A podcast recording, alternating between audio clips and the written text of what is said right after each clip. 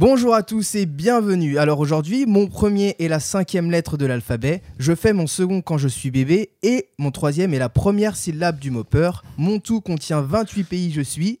L'Europe. Wow, bravo. Oui, on fait le tour aujourd'hui. Yes.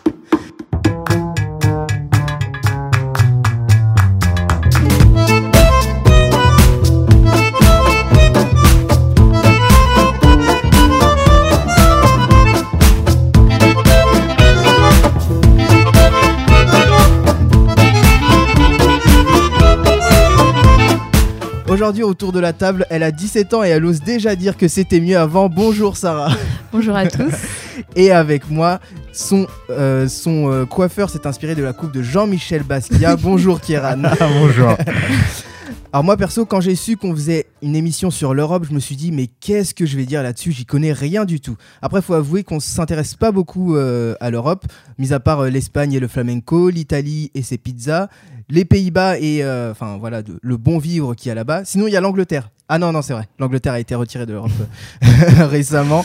Et bien sûr, comment parler de l'Europe sans parler de la France et de son fameux Cocorico? Moi, la seule fois où j'ai entendu parler de l'Europe, perso, c'était en cours, quand on nous a dit. Enfin, moi, ça m'a fait penser à un petit groupe d'amis qui se réunissaient pour partager des trucs, des trucs, plein de trucs cool. Par exemple, il y a une monnaie commune, il y, a un partage de culture comme la cuisine ou la musique, il y a un métissage, mais surtout, il y a le programme Erasmus, ce grand programme que tout le monde connaît, un programme d'échange qui est supposé être fait pour travailler, enfin, selon moi. Et, et moi, perso, tous mes amis qui ont fait Erasmus m'ont tous dit, on s'est bien amusé. Euh, si en tout cas il y a une chose à retenir par rapport à l'Europe, parce que on, sait qu'on on nous en parle pas beaucoup. euh, S'il y a un truc par contre à retenir euh, avec les avantages ou avec les inconvénients, l'Europe reste quand même une chose importante et elle doit continuer à exister parce que je veux quand même continuer à pouvoir aller tranquillement au soleil à Grenade ou pour ou, ou, ou pouvoir aller euh, euh, admirer les aurores boréales dans les pays du Nord. Alors Sarah, on commence le voyage d'Europe avec toi. Tu nous as fait une petite chronique en commençant par la France, bien sûr. Oui, exactement. Alors aujourd'hui, moi, je vais vous parler du rap français. Ce rap français qui est trop mis de côté, ce rap français qui perd petit à petit sa belle poésie, car oui, le rap, nous pouvons le dire, c'est de la poésie mise en musique. Le rap de l'anglais to rap, verbe signifiant bavarder, blâmer, euh, baratiner en slang argot anglophone noir américain, défini aussi aux États-Unis comme le rétro-acronyme de euh, Rhythm and Poetry, le rap francophone est apparu dans les années 90. Aujourd'hui, il n'est plus ce qu'il était. Nous avons un réel contraste entre le rap d'avant et le rap de maintenant. Notamment, euh, nous avons euh, chez les anciens rappeurs euh, qui se sont imposés à l'époque, tels que Oxmo Puccino, IAM, Kerry James, Funky Family ou encore Kenny Arcana. Et aujourd'hui, nous avons des 10 rappeurs comme Jul ou Caris. Donc, on va dire que ce n'est pas la même chose, mais nous avons Cependant, de plus en plus euh, de jeunes rappeurs qui se font euh, connaître et aimer, tels que Nekfeu, Orelsan, euh, Giorgio, Gringe, qui sont déjà assez reconnus et appréciés par un grand public. Mm. Mais aussi d'autres rappeurs qui gravissent les marches euh, du rap, comme actuellement Riles, jeune rappeur français, mais qui rappe en anglais.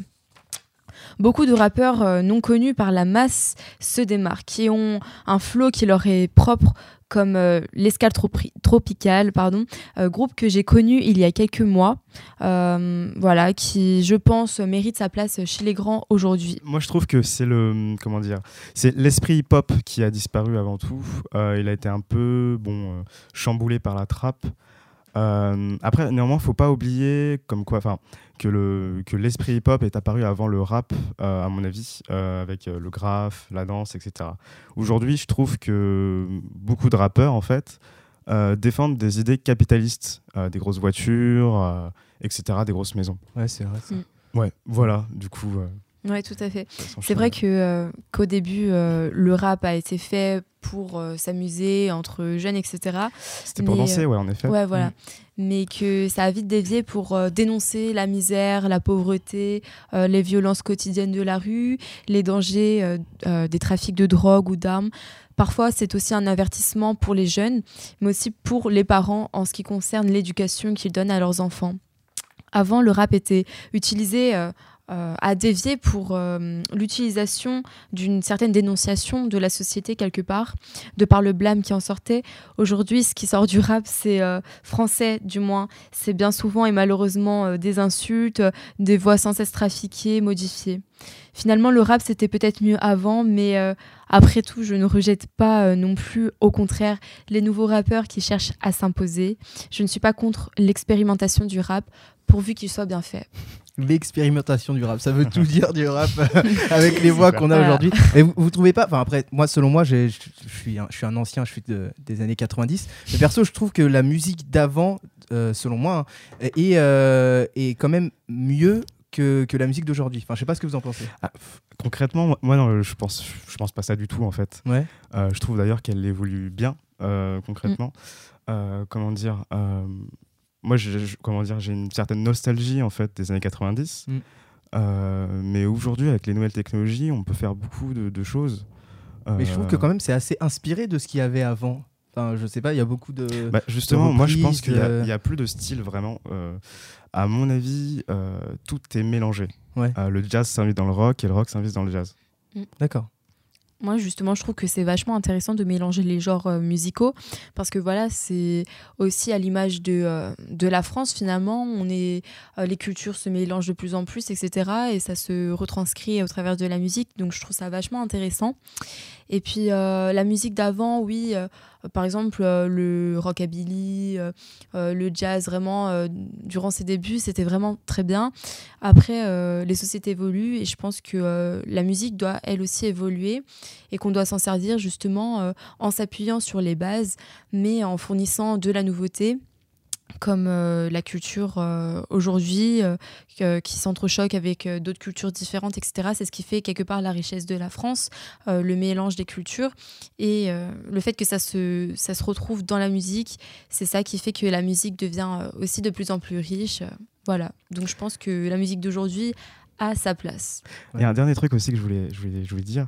Euh, c'est vrai que dans les années 80-90, aux États-Unis, euh, le hip-hop était vraiment une musique de noirs en fait. De base parce que bon, elle a été inventée mm. par les noirs. Et euh, bon, voilà, personne se mélangeait vraiment. Mm. Alors qu'en France, dans les années 90, beaucoup de rappeurs blancs rappaient. oui, bah Exactement.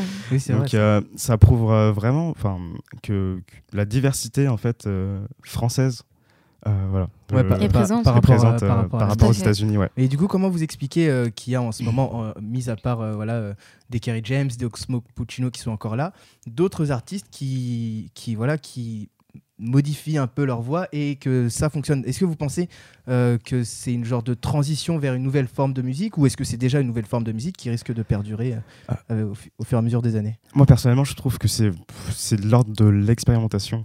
D'accord. Donc ouais. Moi, je suis content. Euh, c'est une transition vers quelque chose de, supposé meilleur. Oui, moi je, euh, moi je pense que euh, que justement euh, le rap n'est pas non plus fait euh, euh, toujours bader, enfin toujours déprimer sur les problèmes de la société, etc. Mais qu'on peut au contraire y prendre du plaisir, s'amuser, danser, comme c'était le cas avec le style hip-hop old school de, des années 90. Mais que aujourd'hui, voilà, on peut, on peut s'amuser sur du rap et euh, tout à fait écouter, euh, euh, pour autant écouter à côté du rap et réfléchir sur nos opinions, sur, la société. Je pense qu'on peut faire les deux. Voilà, on ne doit pas catégoriser le rap dans un rôle prédéfini, obligatoire et unique, authentique. On peut vraiment varier, je pense. voilà. D'accord, donc en gros, le, rap évolue, quoi. Ah, complètement. Ah, c'est marrant parce que, euh, avec le jazz, par exemple, le free jazz notamment, euh, c'est apparu en fait comme, euh, comme du bruitage et non de la musique. Mm. Miles Davis, un des, des, pionniers du jazz, de la cool jazz, etc., détestait le free jazz. Ah Or que le free jazz a révolutionné le jazz. Ouais. Et mm. Miles Davis, euh, au bout d'un moment, s'est mis à faire du free jazz. Donc finalement, la trappe, pour moi, j'aime pas ce style. Mm. Mais c'est aussi peut-être parce que je suis assez nostalgique des années 90. Et j'ai peur aussi de la nouveauté, de l'expérimentation, mm. parce que je suis un peu trop raccroché à ce que j'écoutais avant. Ouais. Oxmo Puccino, par exemple, euh, était un vrai poète. Il l'est toujours. Oui. Et il n'a pas changé, contrairement à d'autres. Exactement, et c'est pour ça que ça fait plaisir de voir quand même que certains rappeurs, sur toute l'époque, gardent quand même leur style et n'évoluent pas forcément avec euh, un style euh, qui, qui dérive aujourd'hui. Et moi, de, pour ce qui est de ma part, je, peux pas, je ne sais pas si je peux dire que je suis nostalgique parce que je n'ai pas, 17 ans. voilà, exactement. je n'ai pas, je n'ai pas forcément connu, euh, voilà, les rappeurs vraiment dès début, mais aujourd'hui je, connais ceux qui, persistent, comme euh, Oxmo Puccino, Kerry James, qui, Ayam, qui continuent à, produire de nouveaux sons. Et, euh, mais c'est vrai que voilà, ça, me, ça me donne envie de, de connaître finalement ce que c'était vraiment le rap euh, lors de ses débuts. D'accord. Ok. Bah, je, tenais, je tenais en tout cas à vous faire euh, réagir sur ce sujet parce que en off, faut que je vous le dise, ils ont parlé de ça pendant au moins deux heures pendant qu'on préparait l'émission, donc il fallait obligatoirement que je les fasse réagir. Euh, dites-nous vous aussi euh, si vous préférez l'ancienne musique, la nouvelle musique par rapport à la transition, ce que vous en pensez. par rapport à l'Europe, à l'Europe pour revenir pour revenir à l'Europe, nous avons été à la Tour des Dames au 9e, au 9e arrondissement de Paris euh, lors de la fête de l'Europe et nous avons, nous avons fait euh, quelques interviews de personnes qui étaient là. Écoutez. Alors on est avec Zora Beradi qui euh, encadre et coordonne le groupe EGPJ. bonjour déjà. Bonjour. Alors dis-moi, le groupe EGPJ, c'est quoi Alors en fait, ce sont euh, des jeunes qui sont euh, mobilisés. Donc euh, pour la plupart, ils sont en volontariat dans leur pays ou alors étudiants, et en fait, qui sont mobilisés autour d'une cause. Et cette année, donc en 2017, la cause était celle des réfugiés et des migrants. Et en fait, on a développé des projets avec euh, ces jeunes-là, italiens, allemands et français, autour d'un projet commun. Donc, comment venir en aide aux migrants et, euh, et aux réfugiés, et comment euh, justement améliorer leur leur leur accueil. Alors, on est avec quatre étudiants étrangers qui viennent d'Italie et d'Espagne. et d'Allemagne, pardon. La partie de l'interview se fera en langue étrangère, donc ne vous inquiétez pas si vous avez des questions. On va traduire. So we are here with Nikki Domenico. Laura. Sofian. You are here for the, the European Day in uh, French in the Tour de Dames. What, how was uh, this day? It was awesome. We heard a choir and they sang European songs, and it was really cool to be there with very different people and talk about Europe. Yes, I think uh, it was a really good experience because we could share our ideas with uh, people from other countries, and it was a really precious ex exchange. And uh, I hope uh, I will have to to come back and talk with them uh, another time. Alors en fait, moi je trouve que c'est super important justement de ne pas oublier que l'Europe en fait c'est aussi une union et par union on entend aussi solidarité. Et du coup, euh, le fait que des euh, personnes euh, issues de tous les milieux, de divers pays de l'Union européenne qui se rassemblent autour d'une cause commune qui est assez forte donc en rapport avec les réfugiés, justement en fait je pense que ça rappelle aussi la notion de solidarité et que ce soit des jeunes qui portent le flambeau, je trouve ça encore plus fort. Uh, very interesting uh, to listen uh, about Europe and migrant project. It's important because without exchange there is no improvement. When you see they have similar problems like you, you can work on solutions, and if there is no exchange, maybe they have a solution already and you have the problem. So improvement and movement is so important.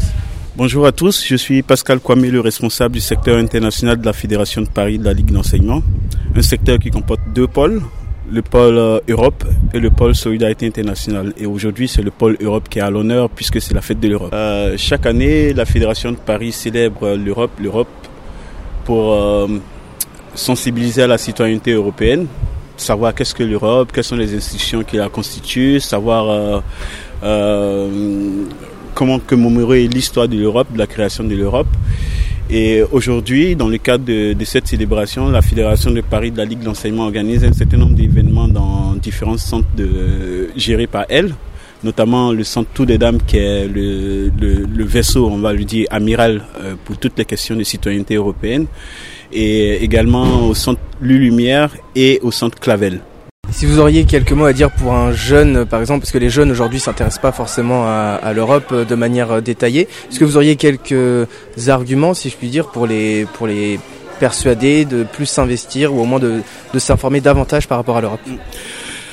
Euh, je pense que le monde de demain est un monde qui, qui, qui, qui va s'ouvrir ou qui est déjà ouvert. On le constate déjà par, par les nouvelles technologies, on le constate par la facilité de, de, mobilité de tout le monde. Aujourd'hui, une personne peut travailler en France, elle travaillera demain euh, en Italie, elle travaillera demain, je sais pas, en Espagne, en Allemagne. Et euh, pour un jeune, c'est important de, de connaître déjà euh, l'Europe comme un atout, un atout majeur parce que c'est elle qui va être le cadre de, de, de cette vie de demain, de cette protection. Et c'est elle qui va, qui, qui va contribuer à lui donner tout, euh, tous les éléments nécessaires pour son évolution. Où est-ce qu'on peut vous retrouver Où est-ce qu'on peut retrouver euh, le GPJ euh, sur Internet ou dans un local? Alors en fait, euh, du coup, il y a un service Europe à la Ligue de l'enseignement Fédération de Paris. Donc euh, c'est euh, Christine Maréteux et Pascal Quam euh, qui coordonnent euh, ce service. Et du coup, vous aurez toutes les informations sur le site de la Ligue Paris. Merci Zora. Merci beaucoup. Je vous en prie. Je vous en prie, merci à vous. Euh, et du coup, vous vous, vous vous intéressez un peu, euh, Kiran, euh, Sarah, à, à l'Europe de manière détaillée, de manière approfondie, ou, vous, vous en avez une connaissance un peu, un peu floue? J'ai une connaissance beaucoup plus économique et politique. D'accord. Après, c'est tout ce que je. C'est les seules notions que je maîtrise en Ah, Europe. c'est déjà- c'est déjà bien. c'est déjà bien. Moi, l'Europe, comme je l'ai dit, c'est la bouffe, c'est tout. Pour moi. Euh, moi personnellement, euh, j'ai beaucoup voyagé à travers l'Europe, mais euh, justement c'est le contraire au niveau politique ou etc. économique. Personnellement, je ne connais pas trop, à part en ce qui concerne les échanges internationaux par rapport aux écoles, etc. Et du coup, t'as voyagé où, par exemple? Euh, alors en Pardon, Madame Voyage. Alors, bah, moi, j'ai pas mal voyagé, mais justement, je suis restée que en Europe. Euh, donc, j'ai voyagé en Italie, en Espagne, au Portugal, euh, en Suisse, euh, en Belgique, au. Luxembourg. ouais, tout ce qui touche à côté de, C'est vrai, de c'est vrai, la non, France, en t'as fait. T'as bien réagi, t'as dit la Suisse. La, la Suisse n'est pas dans, dans Ah l'Union oui, européenne. Mais c'est pas grave, tu peux l'inclure dans l'Union européenne, il n'y a aucun souci. C'est vrai, c'est vrai. On embrasse tous les Suisses, bien sûr. Eh ben, eh ben, très bien. Euh, vous êtes allé en Angleterre déjà? Euh, jamais. Jamais non plus. Non plus? Non. Je suis allé en Allemagne par contre. Ah, bon, c'est pas, c'est pas tout. C'est pas. Je pense pas que ce soit pareil. Enfin, je, C'est je- pas pareil, moi, moi, moi, je suis allé en Angleterre, mais je suis pas allé en Allemagne. Moi, je suis jamais allée, non. oh, Sarah. J'aimerais bien. Allez, on va, on va faire un financement participatif pour envoyer, pour envoyer Sarah en Angleterre. Euh, je vous parle de l'Angleterre parce qu'on a, on a interviewé un, un petit groupe, un très bon groupe que je trouve très très bon, dont je suis tombé littéralement amoureux, euh, qui s'appelle Velvet Choir. Euh, on est allé les interviewer et on écoute un morceau d'eux juste après. Alors je suis avec le groupe Velvet Choir, si je me trompe pas, avec euh, par ordre de nom Maxime. Margot. Clémence. Jean-Baptiste. Xavier. On dirait, on dirait une classe, qui est un peu le leader du groupe. Maxime. C'est Maxime. C'est moi. Maxime confirme. Euh, alors dis-nous Maxime, euh, on a dit euh, 20 choristes et 4 musiciens, c'est ça à peu près? Euh, je crois, mais ça varie beaucoup parce qu'il y a du monde qui rentre et qui sort à peu près tous les deux mois. C'est ça à peu près, hein, c'est ouais, une vingtaine. Oui, c'est ça. À peu près une vingtaine. C'est un peu une équipe euh, polyvalente alors. C'est une équipe hyper polyvalente, hyper mixte. Le pluralisme de la chorale. Je pensais, je pensais pas mener l'interview comme ça, mais on va poser la question qui fâche tout de suite. Que pensez-vous de votre leader en quelques mots? Il est excellent. Moi, je le déteste parce qu'en plus, je travaille avec lui. très bon techniquement. Que techniquement? Bah, humainement aussi. Hein. C'est- C'est une personne remarquable, vraiment, avec. euh, ouais, un- j'ai vraiment une grande estime pour. euh, ça, ça sent, ça sent l'augmentation tout ça, hein, ça sent l'augmentation. Euh, et et d'où est venue l'idée voilà, de, de créer un, un collectif voilà, de, de chanteurs et de musiciens? Euh, bonne question. Je ah oui, euh, il y a plusieurs choses. En fait, euh, j'aime bien les voix, j'aime bien travailler les voix, j'adore les harmonies vocales. Je trouve qu'elles sont jamais assez euh, valorisées. Et j'avais envie de faire de, des voix l'instrument principal. Donc c'est ce qu'on appelle en fait une chorale. J'ai l'impression d'être le premier à, faire une chorale. j'ai envie de le la, volonté de départ, c'était de, faire du répertoire de cette chorale, un répertoire rock, etc. Et euh, t'es musicien de profession? Non, pas du tout. Je suis pas très très bon musicien. Je euh, Margot. Très bon chanteur. Ah, Il, il joue de la guitare et il apprend la basse. Et euh, mais en fait, il est très bon chanteur à la base. D'accord. Plus chanteur que musicien, mais certes polyvalent, on peut dire. C'est être musicien. euh, oui, le, le, chant est un instrument de musique et c'est ce qu'on défend un petit peu avec cette, cette belle chorale. Et non, c'est surtout de faire de, de le répertoire est hyper important, je crois, pour nous, et c'est le, c'est pour ça qu'on fait un répertoire un peu rock, un peu folk, un peu, un peu indé. c'est vrai, c'est ça, quoi. On fait pas, bah, en même temps, on fait France Galériane, mais on fait aussi euh, Sid Matters, on fait aussi Fleet Foxes, on fait aussi, euh, Pink, ouais, on fait plein de trucs cool.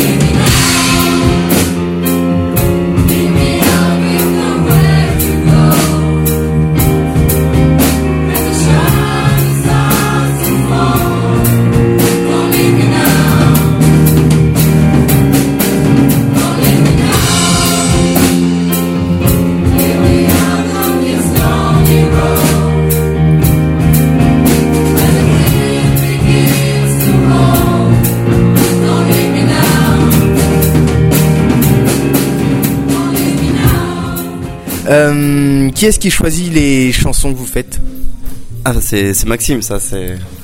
Pourquoi c'est pas Xavier qui euh, choisit les musiques? C'est parce que Xavier a voulu qu'on s'appelle les Flying Tomatoes. Donc euh, à partir de là, genre c'est pour chanter du Lio. Euh, merci.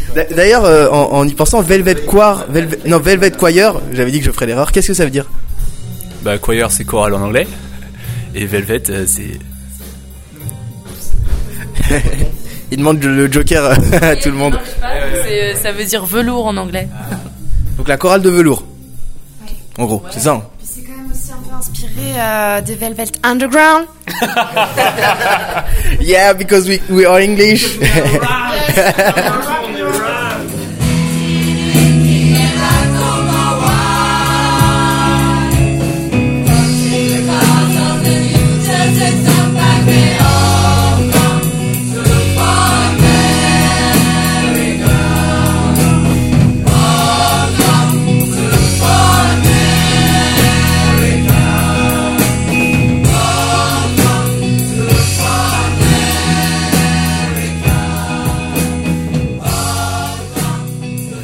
ce moment, en, ce moment, on a un, un, gros nouveau projet qui est de travailler les compositions et c'est bien que Guillaume soit là parce qu'on fait des, on fait des compositions et c'est rare en chorale et euh, ça va être hyper chouette. Donc on commence un peu à monter ça. C'est Guillaume qui, euh, qui gère ça en fait, qui, qui, qui compose, euh, qui écrit les paroles avec une autre, une ou deux personnes aussi de la chorale. Mais sinon, nous, on, bah, après, il, nous les suggère et on apprend à ce moment-là. Mais si on s'y met à 20, c'est pas possible en fait, pour composer. Nous, on est les, les, marionnettes après. Eh ben, merci beaucoup. Pour, pour finir, si vous auriez un conseil chacun à donner à, des jeunes qui souhaiteraient se lancer comme ça dans la musique, dans, dans, dans la chorale aussi, en quelques mots? Juste pour ajouter, ce qui fait l'originalité de la chorale, c'est qu'elle est, qu'elle est jeune en fait. Et ça, sur Paris, il y a beaucoup de chorales euh, qui, je sais pas, qui, qui font Requiem de Mozart, mais c'est toujours euh, une tranche d'âge euh, de 35 à 45 ans. Là, on a tous entre 20 et 30 ans. Et ça, c'est vraiment ce qui fait la différence avec les autres chorales. Et ça, ça, ça, aide aussi pour rajouter des personnes, je pense, d'être plus jeune, non? Pardon? Ça aide aussi pour rajouter du monde d'être plus jeune. Forcément, quand les gens voient une chorale jeune, enfin, je sais pas, chorale en général, c'est synonyme de un peu old school. Là, pas du tout. On revisite un peu les, les titres actuels euh, avec euh, différentes voix et c'est c'est juste magique. Bah oui, y aller et avoir confiance et aussi savoir euh, euh, comment dire accepter. Chanter. Non mais oui, enfin voilà, si en fait euh, les gens sont pas euh, collectifs, ça sert à rien de venir. S'ils sont trop solo, euh, c'est pas la peine. Ouais. Et finissons par, par le dernier mot. Et il paraît que scientifiquement, ça a été prouvé que la chorale faisait plus de bien que le sexe. Et je pense vraiment que. Ça, ça s'est vu sur le plateau ce soir. et chanter en groupe, c'est. Euh, je pense que ça fait vraiment du bien. Pour le coup, c'est vraiment chouette quand tu te retrouves entre. Mais après, voilà. Non, mais c'est vrai que j'avais C'est vrai que c'est, euh, c'est, c'est important. Et je, pareil, il faut toujours se lancer dans plein de choses comme ça. Et... De toute manière, vous pourrez voir à travers les clips. L'orgasme, le plaisir qu'on voit à travers la personne. Et du coup, où est-ce qu'on peut vous retrouver euh, Où est-ce qu'on peut retrouver le groupe, grosso modo? On peut nous retrouver le 24 juin à la Dame de Canton. On joue euh, en coplateau avec euh, Petit, Petit Duck, un super duo aussi, euh, un quatuor, pardon. À Paris? À Paris, donc c'est à la Dame de Canton, c'est une péniche dans le 13e arrondissement. Et sinon, on peut nous retrouver euh, sur Facebook, euh, c'est Velvet Choir qu'il faut euh, qu'il faut ajouter sur Facebook. Sur YouTube, sinon on a quelques vidéos, on en a d'autres qui arrivent. On n'a pas encore euh, beaucoup de sons à écouter, mais les deux qui y sont euh, sont fantastiques. Et, euh, et voilà. Et sinon, vous pouvez venir aussi nous voir en répétition le jeudi à la Tour des Dames à partir de 19h. C'était les Velvet Choir, donc vous pouvez les retrouver sur les réseaux sociaux, donc Velvet V-E-L-V-E-T et Choir C-H-O-I-R. Alors pour terminer cette émission, je vous ai préparé un petit quiz spécial Europe. Je vous le dis pendant la préparation, je leur ai dit que je leur ferais un quiz, ils m'ont dit on est nul. Et ben, eh ben, on va voir ça tout de suite. Euh, celui qui veut répond et puis euh, voilà, on fait ça par points. Euh, moi, je ne joue pas parce que j'ai les réponses sous les yeux, bien sûr. Puis si jamais vous avez une question qui vous vient à l'esprit pour me piéger, ne la posez pas. Attention, première question. Est-ce que Captain Europe existe? Captain Europe. Captain Europe. Ouais. C'est Bah Le oui. super-héros. C'est moi. Bah oui. bien entendu. Bah oui, il existe. Bon, ce n'est pas toi, Sarah, parce Mm. qu'il est parti à la retraite l'année dernière. En 2016. C'était un parlementaire euh, européen le jour et qui, qui jouait les rôles de super-héros la nuit. Il avait quand même 39 ans, enfin il n'est il pas décédé, hein. il a 39 ans et il était quand même en lycra bleu avec, un, avec le logo de, de, de l'Europe parce qu'il se devait piquer et il avait une cape. Et il a, il a décidé d'arrêter parce que le lycra et la cape pour son âge ça faisait, ça faisait trop vieux. Tu m'étonnes aussi. euh, Par rapport à tes enfants, je pense que ça la fout un peu mal. Seconde question, où se situe le Parlement européen? En Luxembourg, à Strasbourg ou à Vienne? À Strasbourg. Euh, à Eh, Bruxelles, réponse. non? Non, c'est à Strasbourg. Le Parlement, c'est ça? Ouais, le Parlement, ouais. Ah oui, je, me suis trompé avec la, Commission européenne. Je suis pas si nul que ça. Classe. À Strasbourg, ce qui fait deux points pour Sarah. Bravo Mm. Sarah. Tu Deux repartiras points avec deux points déjà. Et oui. Et en plus, j'ai pas beaucoup, j'ai pas beaucoup de questions. Troisième question. Combien d'étoiles y a-t-il sur le drapeau européen? 12 On a eu cette question pendant les répétitions et, euh, et on s'est bien battu pour la réponse. Sarah qui avait bien sûr dit 24 Non, au non, début. c'est quoi, c'est quoi J'avais trouvé 12 du premier coup. 12, mais c'est Kiran qui l'a dit en premier, donc point pour lui. Quatrième question. Quelle est la langue la plus parlée en Europe? L'anglais? Euh, J'aurais dit l'anglais, mais peut-être Non. l'espagnol. Non plus. L'Allemagne? L'allemand? L'allemand. L'allemand, oui. Bonne réponse, l'allemand. Yes. L'allemand, ouais. Oui, parce que ouais, on aurait euh, tendance à dire l'anglais, mais non. Ah, c'est l'allemand? Non, ouais, c'est l'allemand, ouais. Mais euh, je, enfin, je sais pas perso, en France, je le ressens pas tellement. euh, on est plus influencé Même par dans les pays euh, latins, enfin l'Italie, l'Espagne, on parle pas allemand. Oui, c'est c'est vrai que- parce que Sarah a voyagé, donc euh, elle pratique euh, le langage des autres pays. C'est c'est vrai, euh, dans les autres pays non plus, il n'y a pas trop d'allemand. non. Bah, euh, Mm, En Belgique, Même- notamment. Ah, en Belgique, ouais, euh, Belgique, Ouais, Belgique, mais sinon. Ah oui, peut-être toute la partie Suisse nord. euh, aussi, euh, Mais la Suisse ne fait pas partie de l'Union Européenne. Ouais, je c'est toi qui l'as dit en plus. Mm. non, mais ouais, dans toute la partie nord-est, je crois qu'ils parlent. euh, ils- Il y a beaucoup de, genre les. Pays-Bas, tout ça. Enfin, je sais pas, on ira leur demander. Euh, cinquième question existe-t-il l'élection de Mister Europe? Mister Europe. Mister Europe, c'est comme, c'est comme euh, Miss France, mais c'est des mecs et c'est l'Europe. Oui. je leur ai posé une colle. Alors, euh, moi, Oui, oui, pas, oui, mais- oui, oui, bonne réponse. Et est-ce que vous savez où est-ce que ça se déroule? Là, là, là, je pense plus. bon, C'est une question subsidiaire. C'est les questions. euh, Euh, Je sais pas, en Autriche presque. Non, à Mayotte. Mayotte. À Mayotte, genre même pas sur le territoire français, à Mayotte. Et, mais tu m'é- tu tu m'étonnes, il fait beau là-bas. Eux, ils ont de la chance, il pleut pas. Mm. Euh, J'en suis. Question suivante. Euh, quelle est la plus haute tour euh, donc en France entre la tour Montparnasse, la tour Eiffel et la tour First La tour First, c'est la tour qui se situe à la Défense, euh, qui est un quartier de, de la ville de Paris. La Tour Eiffel? Alors, J'aurais dit la Tour Montparnasse. Eh bien, c'est la tour Eiffel. C'est Oh, la tour Eiffel. Et en ordre de grandeur, est-ce que vous savez à peu près combien mesure la tour Eiffel? À un mètre près. Euh, Grosso modo, dites-moi un chiffre. Si vous avez la réponse, dites-le nous, euh, euh, vous Alors, qui nous écoutez. 300 mètres Eh, 300 mètres tout pile. Moi, je dirais. Ah, 300 mètres pile. ça Eh oui, je crois que Kiran a, a- a- bah, a bâti la tour Eiffel Bravo. aussi. Bah, oui. Kiran est plus vieux que, que ce qu'il y paraît. En 150 quelle année demain. Demain, t'as dit Ouais. Eh ben, on va péter. on va péter ça. En quelle année a été créée, euh, a été fondée l'Union européenne? En quelle année J'ai un petit indice si jamais vous trouvez pas. en Alors, euh, c'est une question piège. Euh, non. Il y a eu le CE avant, euh, il me semble. Ah, ah, je, je vous avoue que j'ai pas creusé la Euh, question. Je- Franchement, pour vous dire la vérité, j'ai tapé date de création de l'Europe sur internet Hmm. et j'ai pris la première date qui m'a donné. aucune qui m'est donnée. Euh, moi, je dirais euh, en 92. Presque Non. Eh ben il est fort ce Kiran. 91. Non. Ah, 93. Ouais, 93. Ah, eh bien, un point partout, je sais plus où on Ça en me est fait niveau cinq points, points. si vous avez compté. 5 points Mm. Eh ben ça fait 5, partout, je crois, du coup. Euh, tu crois? Non, j'en avais plus, moi. Eh ben dites-le nous, vous qui avez compté les points, où, où on en est, parce que nous, on est totalement perdus. Dernière question, euh, un peu plus difficile, je sais pas. Dans la mythologie grecque, qui est Europe? Voilà, allez, je les ai perdus les deux. Ça me parle en plus. Euh, je sais plus. C'est une femme? De, Dites ce, que vous, ce qui vous passe par la tête. hein. La mythologie grecque, donc C'est avec les dieux grecs, de- euh, c'est c'est pas la, dans, dans ce cas-ci, c'est pas la fille de quelqu'un. C'est l'amoureuse de quelqu'un. Dionysos, Euh, non. Achille. Euh, non, c'est l'amoureuse d'un dieu. Kiran, il me regarde avec des Euh, grands yeux, genre, moi, tout ce qui est grec, tout ça, je connais pas. Pas du tout. Comment il s'appelle euh, le dieu des mers? Euh, Poséidon? Oui. Non. C'est l'amoureuse du plus grand dieu grec. Le premier, le first. Zeus. Ah bah oui. Ah bah là, faut pas m'engueuler. Hein. bah Zeus. eh ben parfait. Donc, eh ben on peut dire que ça fait 6 points partout. Moi, je pense pas. euh, je pense que j'ai 7. Ah, Ouais. 7 à, 7 à J'ai 6. plus, moi. 7 à 6. Je dois avoir 8 alors. Dites-nous, dites- dites-nous, vous avez, vous avez suivi l'émission, dites-nous qui a gagné. parce que nous, on est totalement largués dans l'émission. En tout cas, dites-le nous dans les, dans les commentaires, bien sûr.